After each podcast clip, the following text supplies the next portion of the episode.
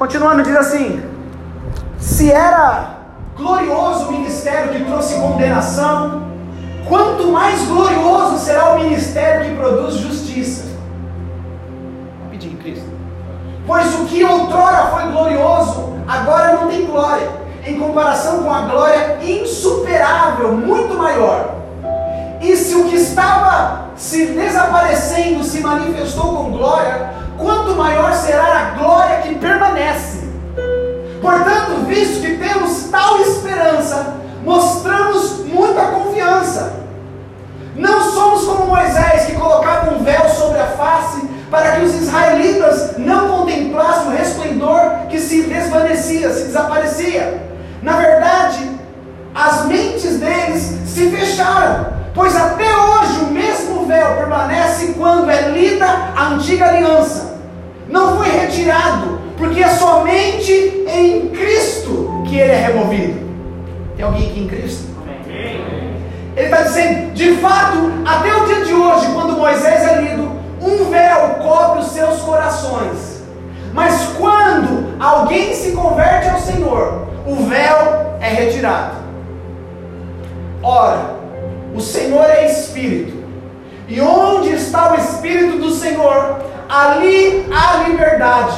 E todos nós, que com a face descoberta, contemplamos a glória do Senhor, segundo a sua imagem, estamos sendo transformados com glória cada vez maior, a qual vem do Senhor, que é o Espírito.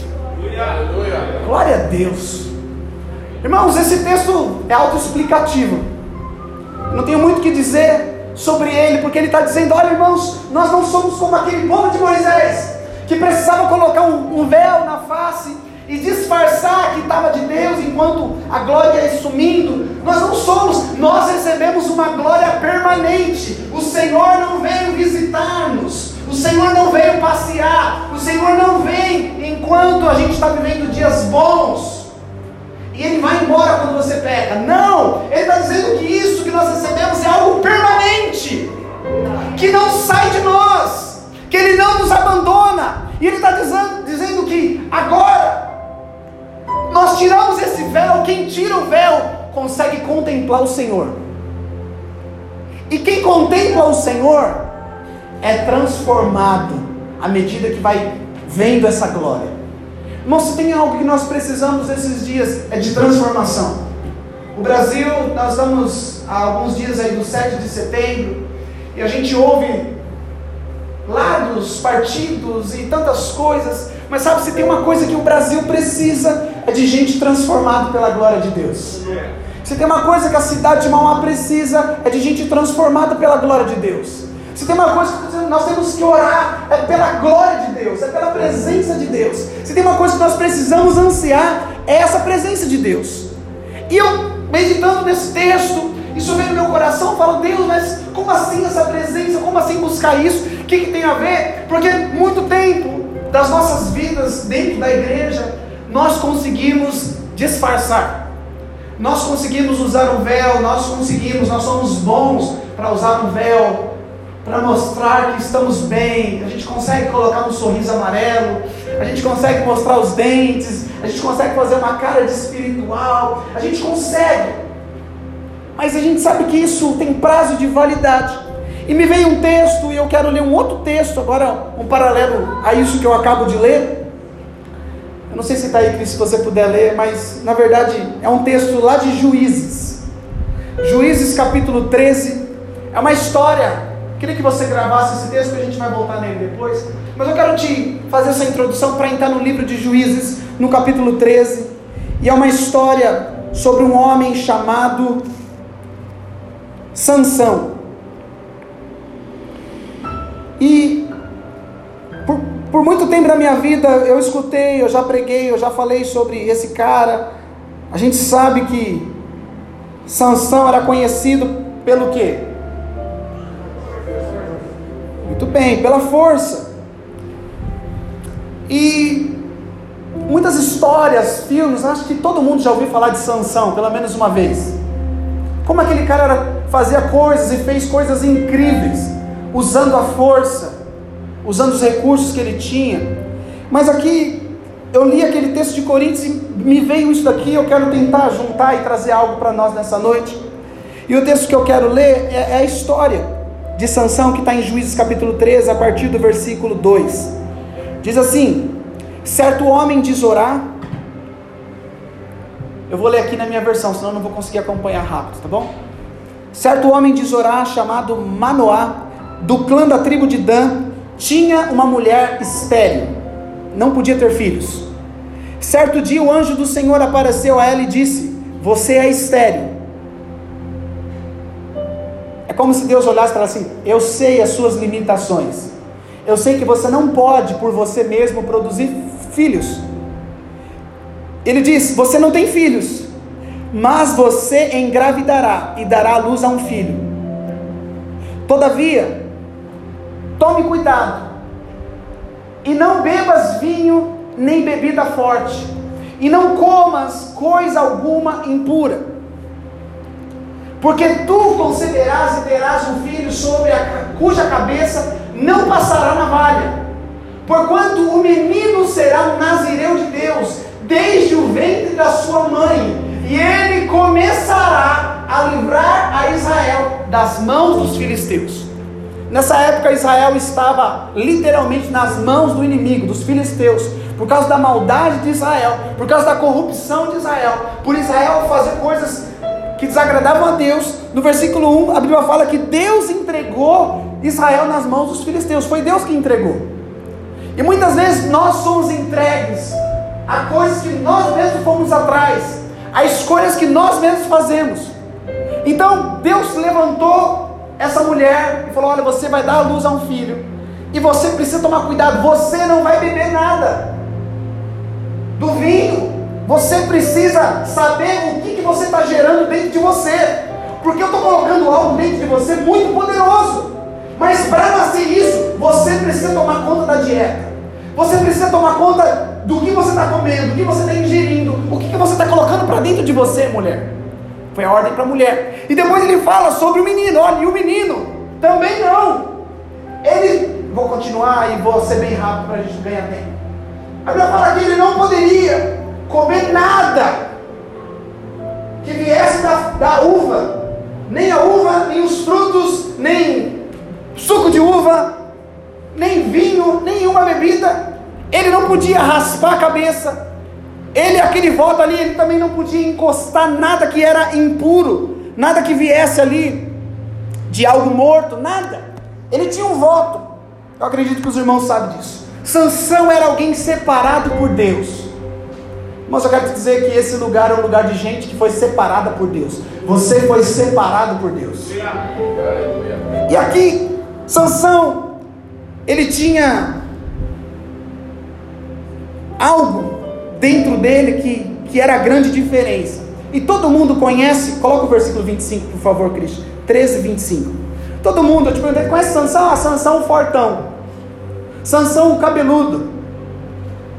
Mas o versículo 15, quando vai contar a história de Sansão, fala assim: E o Espírito do Senhor começou a incitá-lo em Mané, Dan, entre horários, tá bom, por isso que eu não gosto dessa versão, diz assim, e o Espírito do Senhor começou a agir em Sansão, então, Deus, todo mundo olhava Sansão como alguém forte, mas Deus olhava Sansão e dizia, o Espírito do Senhor está trabalhando em Sansão, e é assim que muitas vezes nós precisamos nos conhecer e ver que Deus continua trabalhando na minha vida e na sua vida, nesse exato momento, nesse exato mês, nesse exato dia, Deus está trabalhando na sua vida.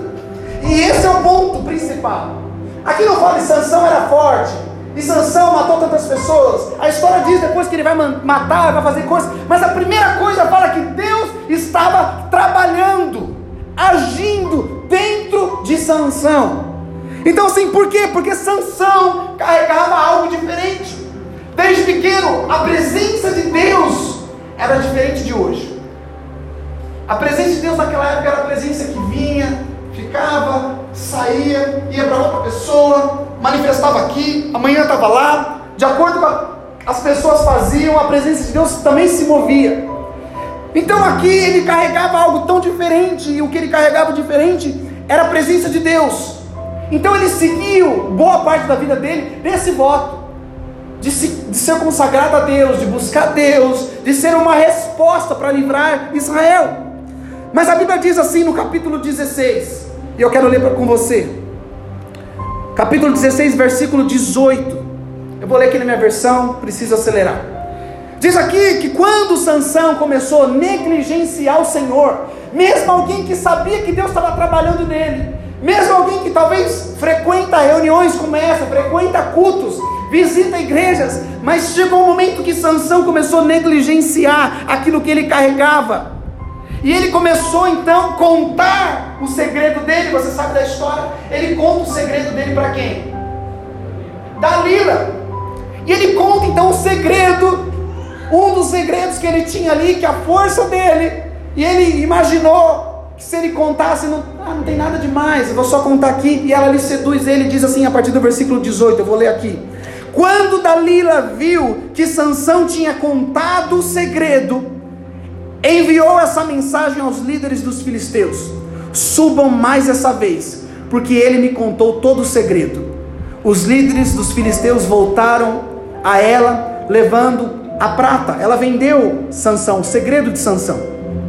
E fazendo Sansão dormir no seu colo, ela chamou o homem para cortar as suas sete tranças de cabelo. E assim começou a subjugá-lo, a oprimi-lo, a dominá-lo. E a sua força se lhe foi. E a sua força o deixou.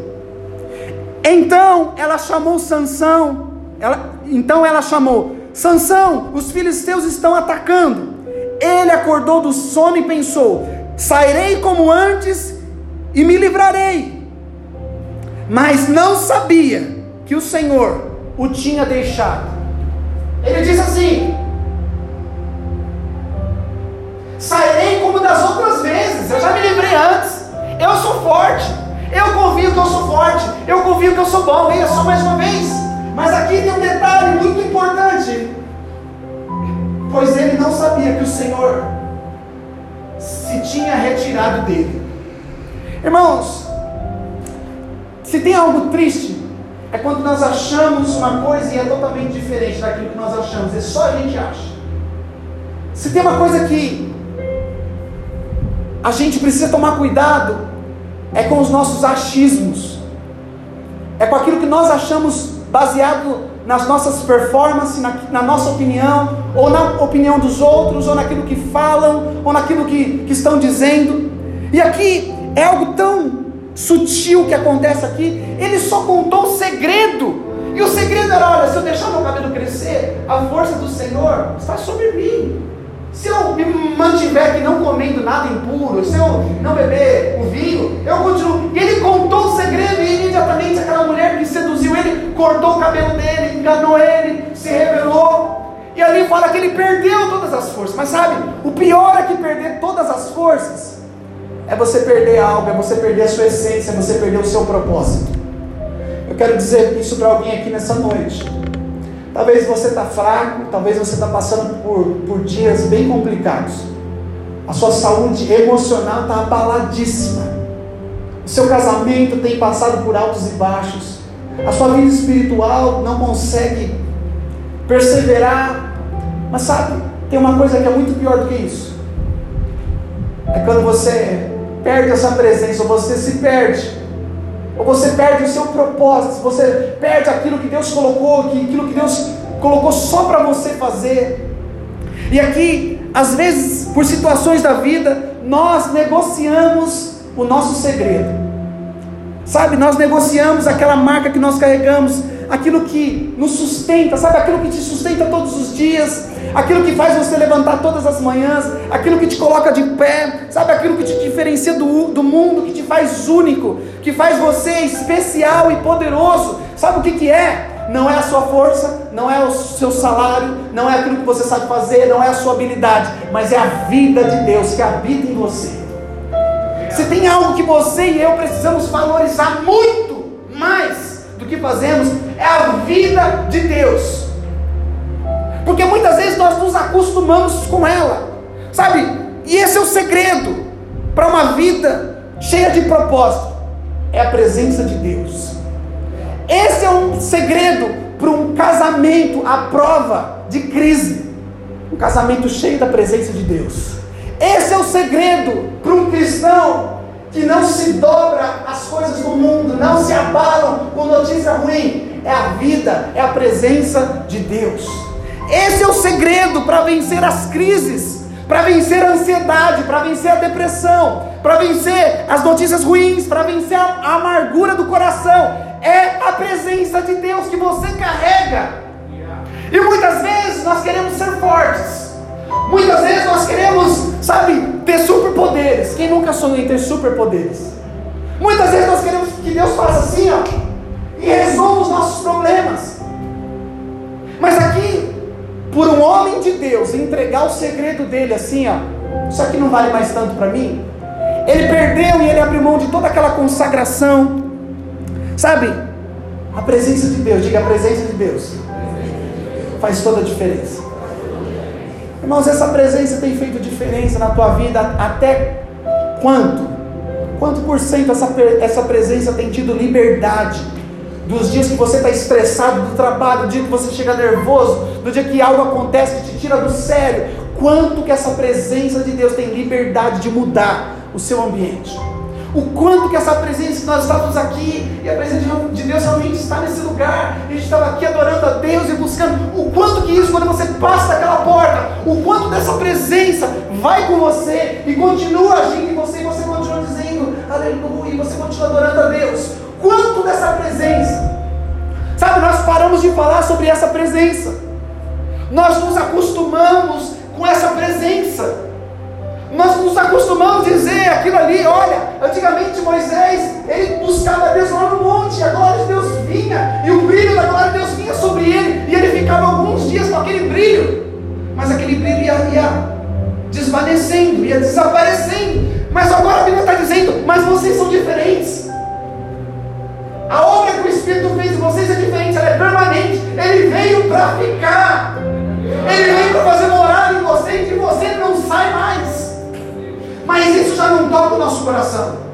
Mas isso já não, não nos levanta da cova. Isso já não é suficiente para que a nossa vida, sabe, mude de uma vez por todas e a gente dê uma resposta. Sabe, é essa presença que nós precisamos voltar a ela.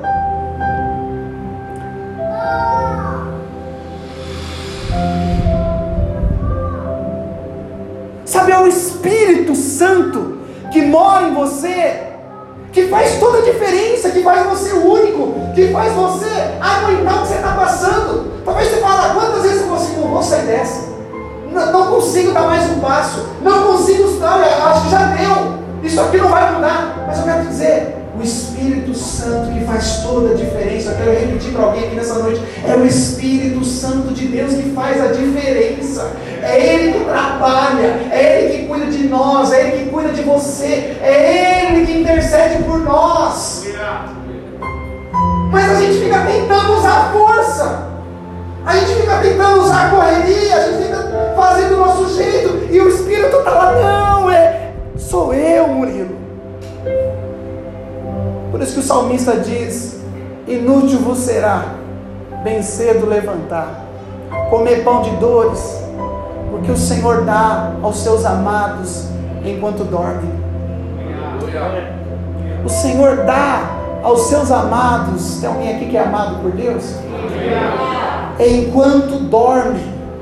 É você eu dormir é você descansar e saber que Deus está cuidando de você e que essa presença não sai de você jamais. Sabe, é tão lindo isso, que essa presença fez tanta diferença na vida de, de Sansão por tanto tempo, a gente precisa desejar essa presença. Sabe, eu quero tentar te ajudar, irmãos, que a gente não está aqui para cada sábado dar uma palestra te ensinar um, um tópico, te ensinar um assunto. A gente está aqui para conduzir você, para apontar para Jesus, falar, por favor, irmão, vai para Jesus, que é lá o que você precisa, está nele. A resposta que tanto você quer está nele. Só Ele pode mudar a sua vida, só Ele pode salvar a tua casa, só Ele. Eu não posso, eu vou falhar, eu vou te decepcionar, mas Ele não. Os planos dele jamais serão frustrados. Amém. Sabe, irmãos, é sobre ele. Eu queria pregar um dia aqui assim, ó. Porque é, nós falamos sobre ele. E nós precisamos voltar a apontar para ele.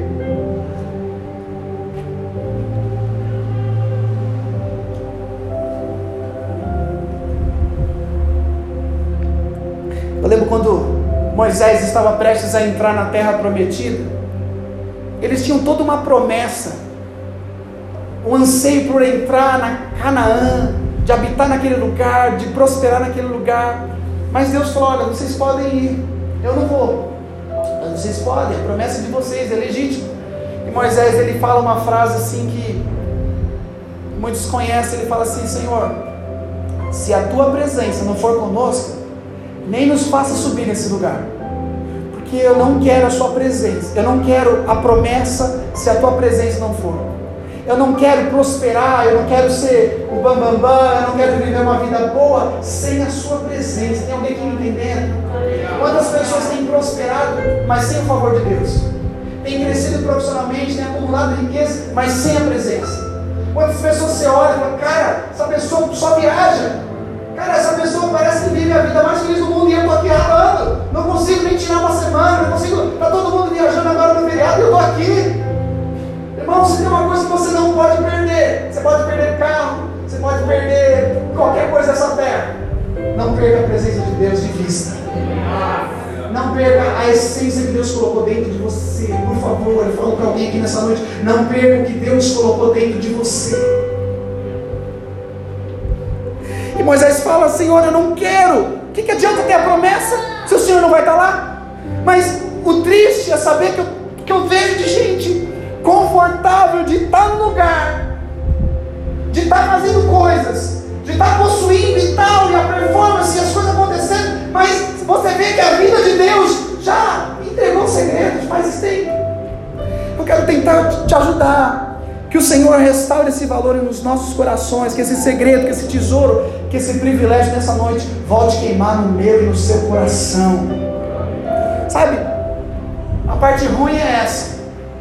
Parece que a gente foi criado para fazer, às vezes, algumas coisas ruins, a gente sempre acaba fazendo alguma coisa. Meu, pisei na bola de novo. Mas o versículo, coloca aí para mim, Cris, versículo 22 de Juízes 13, lá onde a gente está. A parte de sanção era entregar o segredo, era não valorizar a presença de Deus. Irmãos, presta atenção, eu não uso essa palavra para trazer condenação sobre você de maneira nenhuma. Porque muitas vezes eu sou esse, de entregar, de confiar no meu braço. Essa é a nossa parte a falhar. Mas a parte de Deus é essa.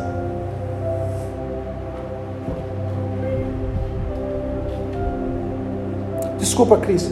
16, 22.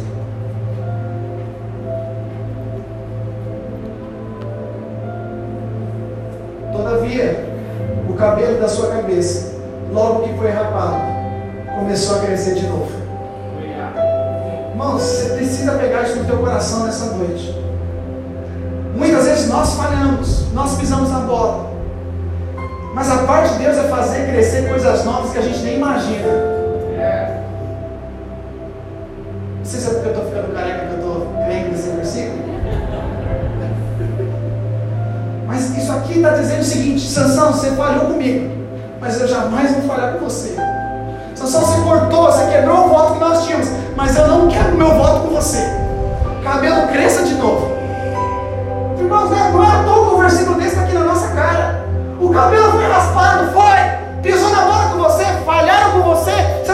tempo ruim? Tá. Mas o cabelo começou a crescer de novo. Eu profetizo que o cabelo comece a crescer de novo na tua vida. Eu profetizo que coisas que estão quebradas, destruídas, despedaçadas, volte a crescer de novo, sem explicação, como nós falamos semana passada. Eu recebo. Está na Bíblia, eu tenho que crer. Erasmo, cadê você? Receba. Irmão, sabe, esse cabelo crescer aponta para algo sobrenatural que só Deus pode fazer. A Bíblia fala que nenhum fio de cabelo cai da nossa cabeça se não for da vontade dEle. Quanto mais é Ele que faz também crescer cabelo novo. Ei, Sansão, você acha que é o fim, mas não é o fim. Eu estou fazendo o cabelo crescer de novo. Aí você não está vendo, mas começou a espetar tudo aí. Você não está vendo, mas eu estou. Sabe? Essa é a glória que nós temos hoje.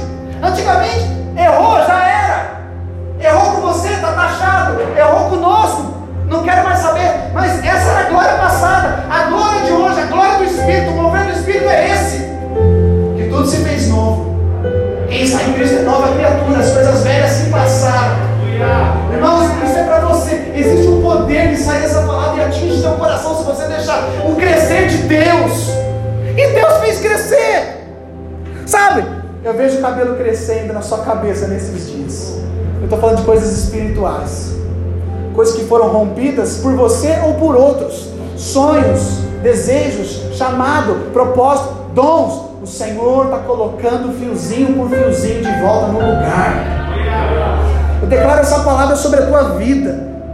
Sabe, eu vejo Deus fazendo aquilo que Ele sempre quis, sabe, quis fazer. Era Deus assim, você achou que arrebentou com tudo, mas eu vou fazer o que eu sempre quis fazer através de você, Sansão. Qual era o propósito de Sansão? Era destruir aqueles filisteus, era destruir aquele povo. E olha o que a Bíblia diz, versículo 30, Cris.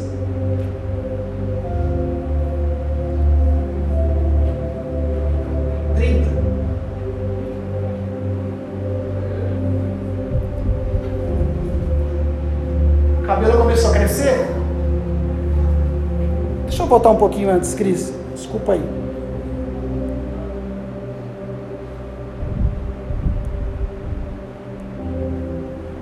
Desculpa. Versículo 19.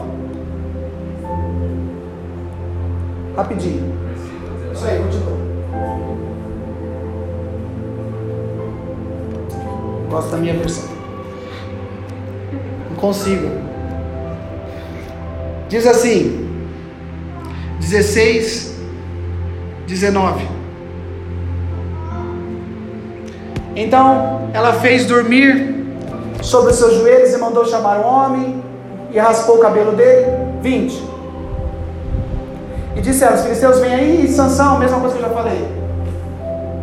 Eu me livrarei como das outras vezes. Então os filisteus pegaram nele, arrancaram os seus olhos, tendo levado a Gaza, amarraram-no com duas cadeias de bronze e ele girava moinho num cárcere. Sabe o que fizeram com alguém que perdeu, entregou a presença, entregou o segredo? Arrancaram os olhos de Sansão, prenderam Sansão e colocaram ele ali ó, num cárcere para moer moinho. Ficou rodando, não saía do lugar. E a triste realidade é que muitas vezes tem pessoas assim aqui, aqui em todos os lugares. Não conseguem ver como vinham antes, não conseguem enxergar o que Deus está mostrando, se sentem presos e pior, estão rodando em círculos aí, em áreas, aqui ó, é, é tudo que o inimigo quer, que você não enxergue o que Deus está mostrando, que você viva preso e que você continue rodando em círculos. Mas tudo que Deus tinha, que essa era a realidade natural, Deus está falando assim: vocês estão vendo toda essa natural, naturalidade, mas eu estou vendo o cabelo crescer. E aí agora chega lá no versículo 30, desculpa aí. O versículo 30, quando o cabelo começou a crescer, imagina, ele estava preso, sem os olhos, cego, mas ele lembrou, e a palavra de Deus disse que o cabelo começou a crescer. E bradando Sansão, ele disse: Morra eu com os filisteus inclinou-se com toda a sua força, e a casa caiu sobre os chefes e sobre todo o povo que nela havia. Assim foram mais os que matou ao morrer dos que dos que os que matara em vida. Sabe, com a morte de Sansão, ele matou mais gente do que com a própria vida. Sansão demorou para morrer. Quando ele morreu, ele começou a cumprir o propósito de Deus. Ele falou assim: Olha, se eu creio que Deus está restaurando, e a Bíblia fala que ele estava preso em duas colunas, e o lugar estava cheio de gente. E aí ele fala que morra eu com esses filisteus. E ele ali então derruba as colunas, e ali ela cai sobre todos e tanta gente. Não consigo entender porque é algo sobrenatural. Porque num capítulo antes a Bíblia fala que de uma vez ele matou mil homens. E só nessa casa fala que ele matou mais do que aqueles mil que ele tinha matado. Então aqui eu percebo que às vezes o que nos falta é entender que existe um poder da morte. Existe um poder quando você acha que está morrendo, mas Deus pode trazer vida naquela situação. Existe um poder quando você acha que está perdendo, e Deus fala assim: você não está perdendo é nada. Quando você fala assim, olha, é meu filho, eu estou fraco, e Deus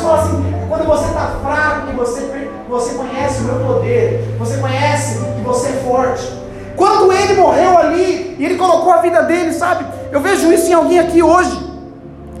Para cumprir o propósito de Deus, talvez que você tanto deseja, que Deus tem para você, você precisa abrir mão de algumas coisas e voltar a morrer. Fala, Deus, eu abro mão dos meus direitos, eu abro mão das minhas vontades, eu abro mão da minha justiça própria, eu abro mão de me defender, ei, eu abro mão de me justificar. Isso é morrer, eu abro mão de revidar. Sabe esse lugar, querido, é lugar de gente que nasceu com um propósito. É alguém aqui? Esse lugar, você é alguém que nasceu com um propósito, todos nós. Você que vem a primeira vez, ou vem todo sábado, você nasceu com um propósito, para um propósito, e seja onde for. Você pode estar no vale, na montanha, na cadeia, na UTI. Você pode não estar vendo a pessoa aqui hoje. Pode estar vivendo a crise, pode estar vivendo a fase mais legal. Não importa aonde. Deus pode fazer cabelo crescer de novo. Deus pode tirar vida da morte. Deus pode restaurar sua família. Fala, cara, quanto mais eu oro, minha família mais entorta. Quanto mais eu tento mostrar, parece que meu pai vai para um outro caminho. Parece que, sabe, eu quero te dizer algo. Quero liberar essa palavra sobre a tua vida. Existe poder na morte. Jesus disse: se o grão de trigo cair na terra e permanecer vivo, ele fica só. Nada acontece. Mas se ele morrer, ah, se ele morrer, ele vai produzir muitos frutos. Irmãos, talvez você está aqui, você está procurando uma igreja legal, e você está procurando um lugar bacana, e você talvez está procurando viver uma fase boa, você afinal merece. Mas eu quero te dizer, existe um convite da parte de Deus. Quando você abre mão da sua vida natural, Aí então você pode experimentar a vida sobrenatural de Deus. Quando você abre mão das suas coisas, da sua vida, aí então você pode começar a viver o algo novo de Deus, a vida nova de Deus, sabe? Deus fez aquilo, aquilo de maneira sobrenatural, e Ele te lembra hoje. Deus está lembrando você hoje a quem você serve. Ele te lembra hoje aquilo que você achou que perdeu, você não perdeu. Aquilo que você achou que veio para te matar, não veio para te matar. Sabe, eu, eu, sempre lembro de Judas traindo Jesus. Falei semana passada, acho que foi aqui, não sei.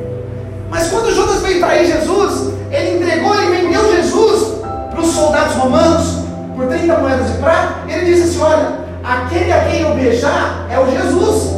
Sabe que isso desmonta a religião e a religiosidade de hoje. A gente sempre vê vídeos de Jesus, né, filmes, desenho, Jesus com uma túnica branca, assim, uma faixa azul ou vermelha. Ele só tinha duas roupas. Uma faixa azul, um cetim azul, um cetim vermelho. Quem imagina esse Jesus? Bonito, assim, cabelos encaracolados, andando assim, todo. Só que quando a gente vê que Judas, para trair Jesus, ele tem que falar para os romanos: olha, o Jesus que vocês tanto procuram, eu vou dar um beijo nele, é ele. Isso quer dizer que Jesus ele passava desapercebido, ele era tão simples, ele era tão normal, ele era gente.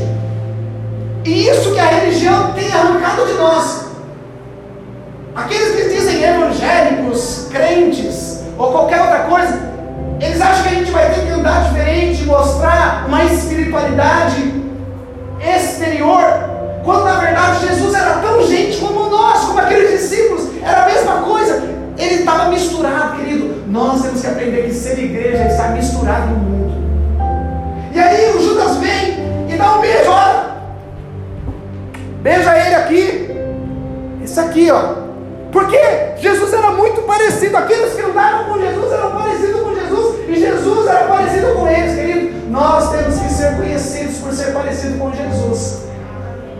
É tão simples, é tão natural, mas é tão de Deus ao mesmo tempo. E sabe?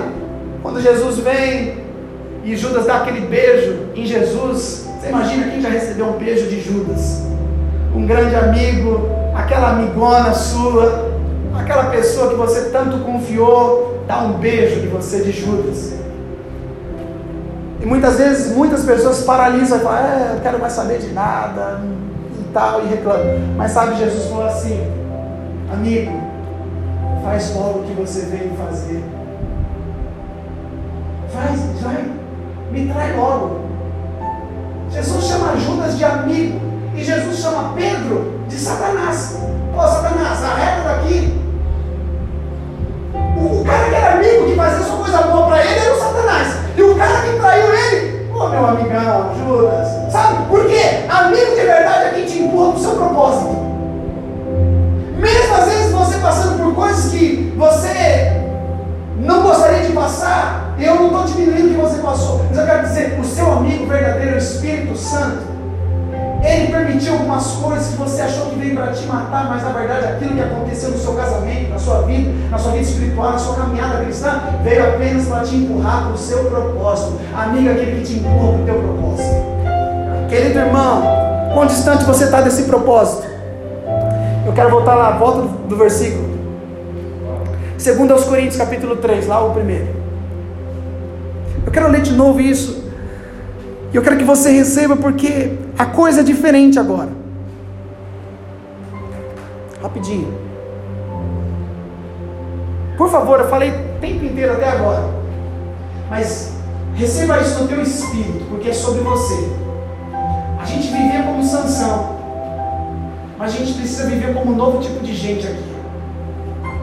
O ministério que trouxe a morte foi gravado com letras em pedras mas esse ministério que veio com tal glória que os israelitas não podiam fixar os olhos na face de Moisés por causa do resplendor do seu rosto, ainda que desvanecente, não será o ministério do Espírito ainda muito mais glorioso.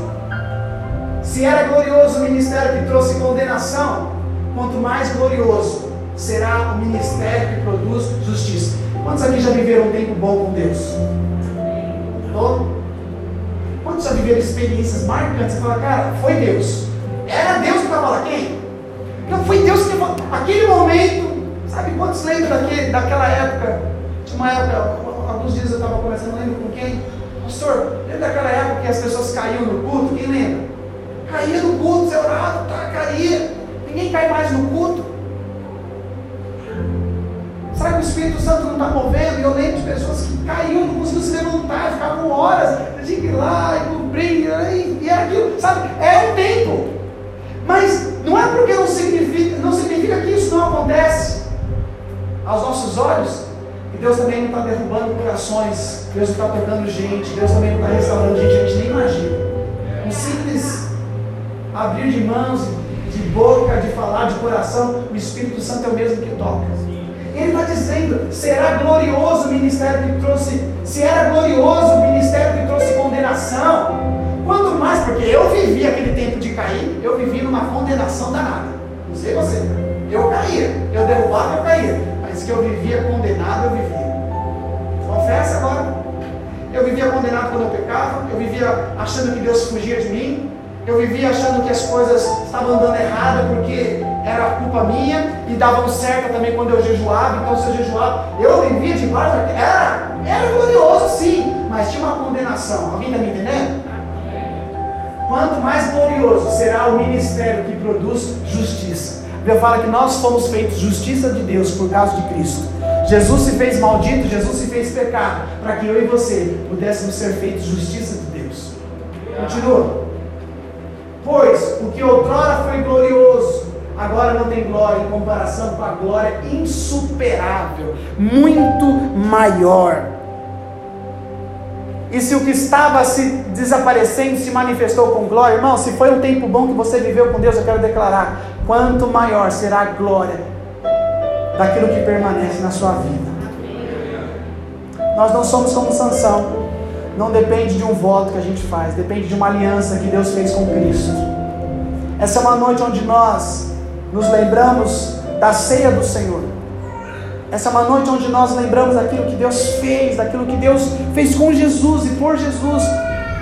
E nós somos inseridos nessa aliança e a gente às vezes esquece que fazemos parte de algo inquebrável. Por mais que você ache que você está quebrado, você faz parte de algo indestrutível. Você faz parte de algo inquebrável, inseparável, não tem como. Irmãos, isso precisa ser suficiente para levar você das alturas com o Senhor, para levar você alegria plena. Sabe, esse lugar é lugar de você sair daqui feliz e resolvido consigo mesmo. Esse lugar é lugar de gente bem resolvida. Eu declaro que esse lugar tem casamento bem resolvido, tem pais bem resolvidos com os filhos. Esse lugar é lugar de maridos resolvidos, com as esposas, esposas bem resolvidas, com o marido, com tudo, autoestima bem resolvida, fidelidade bem resolvida. Alô? Sua vida espiritual tem que ser bem resolvida, você tem que saber de onde você veio, aonde você está e para onde você está indo. Esse não é o lugar de você vir aqui assistir. Não é. É o lugar de nós experimentarmos a glória que Ele prometeu. E a glória da segunda casa vai ser maior do que a da primeira. A glória que Deus quer fazer nesse tempo, a gente não percebe, a gente acha, é 2021, né? Crise, né? Pandemia, é, não sabe. A gente fica olhando para essas coisas. Não tem nada a ver com isso que está aí fora. Tem a ver com a obra que Jesus fez na cruz há dois mil anos atrás. É sobre essa, essa, essa situação, é sobre essa obra que nós estamos aqui. Tem alguém aqui recebendo isso no seu coração, no seu espírito? Sabe? É essa presença de Deus eu quero frisar. A presença de Deus não sai de você nem por um minuto. Nem nos seus dias mais sombrios quando você fala, vai fazer aquela coisa escondida, até ali ela está com você. É a presença de Deus. Sabe? O Novo Testamento que nós vivemos agora, debaixo de uma nova aliança, de um Novo Testamento, por favor, traga o, o cálice e o pão. No Novo Testamento, não é sobre a nossa tentativa como sanção de ir até Deus. Alô? Não é mais a sua tentativa de usar sua força e ir até Deus. Talvez você viveu anos, já visitou a igreja, tenha acostumado sobre isso. A minha tentativa de ir até Deus não é sobre a nossa tentativa de ir até Deus, mas é o entendimento de que Ele veio até nós, de que o véu se rasgou de cima para baixo. E Ele não está falando assim, ei, vem para o véu, entra aqui dentro aqui na igreja. Deus não está chamando você para entrar numa igreja. Ele está dizendo: Eu saí daqui de dentro para entrar dentro de você. E eu moro em você. E eu farei morar em você para sempre. Querido irmão, que valor que isso tem. Não é a tentativa de entregar algo para Deus. Alô, Deus está desconstruindo coisas nas nossas vidas. Presta atenção não é mais a nossa tentativa de fazer coisa para Deus. Tem alguém aqui tentando fazer coisa para agradar a Deus? Não é mais isso, está fora de moda. Deus não aceita mais isso. Ele aceitou o último sacrifício e foi o de Jesus na cruz. E ele diz: está consumado, está pago, está suprido. Não é nossa tentativa, irmãos, de fazer coisas, de trabalhar para Deus. É o que? É o nosso entendimento, é o nosso constrangimento diante daquilo que Deus já fez por nós. Somos abençoados por Ele, fomos agraciados por Ele. Nós estamos aqui, sabe, por causa dele. Você tem que ter um motivo. Ah, não vou na igreja hoje porque não estou bem. Cadê o? Ah, não veio porque não está bem. Ah, por que você não veio semana passada? Não estava bem. A gente tem que deixar de lado os nossos sentimentos e viver por um propósito de verdade. Viver com o entendimento daquilo que Ele fez por nós. Eu termino dizendo que é a presença de Deus. Sabe, nós estamos aqui e nós vamos compartilhar de um pão e de um suco de uva. Mas isso aqui carrega um, um princípio, um poder tão grande. Porque Jesus falou um dia, falou, olha, até ontem vocês viviam debaixo de uma aliança, de um testamento, que era baseado naquilo que você fazia para Deus. Era uma glória que saía da vida de vocês. E Jesus diz assim: agora eu faço uma nova aliança com vocês. E esse é o cálice dessa nova aliança. O meu sangue. Eu fiz uma nova aliança com o Pai. E está tudo bem entre mim e o Pai. Então, a partir de hoje, está tudo bem entre você e o Pai. Ele diz: tomam desse cálice. E ele falou: e esse pão é o meu corpo, que é partido por vocês, vai ser rasgado por vocês. O meu corpo vai ser castigado para que o de vocês permaneça saudável. O meu corpo vai ser humilhado para que você seja honrado. O meu corpo. Por isso que a Bíblia fala, pelas suas pisaduras, nós estamos sarados. Ele sofreu pisaduras, ele sofreu ferimentos, ele foi. Mas hoje nós podemos comer disso e falar assim: se ele foi ferido, eu posso receber saúde na minha vida, no meu corpo, eu posso ser restaurado. Tem alguém doente aqui? Você pode, você pode comer isso declarando: se Jesus foi no meu lugar, tomou o meu lugar, eu tomo o lugar de Jesus agora. Assim como esse pão entra dentro de mim e mistura com o meu organismo, eu sou um com ele.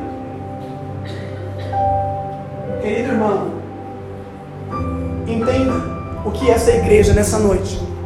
A Bíblia fala: Ah, mas é minha luta, é a minha batalha, e o meu problema. A Bíblia fala que o povo de Israel acampava, todas as vezes que eles paravam no deserto, a glória de Deus estava lá no tabernáculo.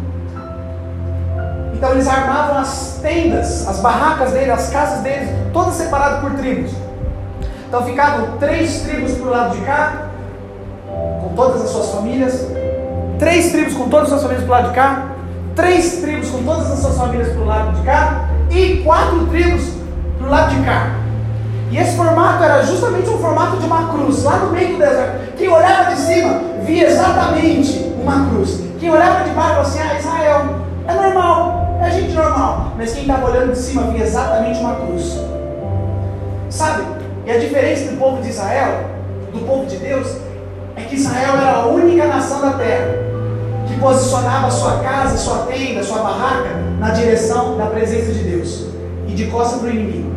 Eles armavam a casa deles todos de frente com a presença para a glória de Deus, aonde o fogo descia naquele lugar. Eles estavam de, costas para o inimigo, para tudo que acontecia do lado de fora. E sempre de frente. Eu quero declarar isso. A nossa vida será marcada quando nós darmos as costas para as coisas dessa terra, para esse mundo, e começarmos a olhar a presença de Deus e, e contemplarmos a glória de Deus. E o último versículo que nós lemos lá de Coríntios diz: E todos nós, com o rosto descoberto, contemplamos como por um espelho a glória de Deus e somos transformados de glória em glória. Enquanto você vira as costas para o problema e olha para a glória de Deus, o Senhor te tra transforma de glória em glória. De glória em glória. Eu declaro glória sobre glória sobre a tua vida. Eu declaro você de, de costas para tudo isso. Pare de olhar para qualquer coisa que não seja Jesus. Essa essa glória que precisa voltar a transformar nossas vidas. Alguém recebe isso nessa noite? Eu repito, não é a nossa mudança de hábito que gera intimidade com Deus. A gente não está ensinando você a ter uma conduta certinha, aí então Deus fala assim: agora venha ser o meu amiguinho. Não é mais assim, querida. A boa notícia é essa. Não tem mais a ver com a nossa performance. Não é quando você muda de vida que Deus vai chamar você. É o contrário, essa é a loucura de Deus, entenda isso. É a intimidade que transforma os nossos hábitos. Nós seremos transformados na medida que nós nos relacionamos com a presença de Deus. Senhor, nós colocamos diante de Ti esse pão que é pão, esse suco, esse copo de suco, que é apenas um copo de suco. Mas por detrás disso existe um símbolo. Isso aqui lembra a nossa aliança, a aliança que o Senhor fez conosco lá na cruz. Senhor, nós declaramos que fazemos parte da nova aliança. Esse povo é o povo que será transformado ainda em 2021. Os nossos casamentos, os nossos filhos, a nossa vida cristã, a nossa vida espiritual, as nossas famílias serão afetados pela palavra de Deus. Ela encontrará no nosso coração solo fértil. E nós consagramos esses elementos ao Senhor. E nós declaramos que seremos transformados de glória em glória. Cada um, Deus, que tomar sobre si que toda a condenação foi derrubada nessa noite, mas cada um que tomar para si, crendo nessa nova aliança, experimentará nessa noite uma porção da glória do Senhor. Senhor, nós queremos a tua glória. Senhor, nós queremos a tua glória. Senhor, nós queremos voltar a desejar a sua presença. Você pode orar por isso? Senhor, eu quero voltar a desejar a sua presença.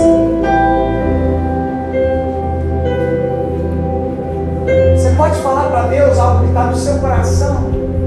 Aqueça o meu coração de novo, Deus, porque eu estou olhando só inimigo.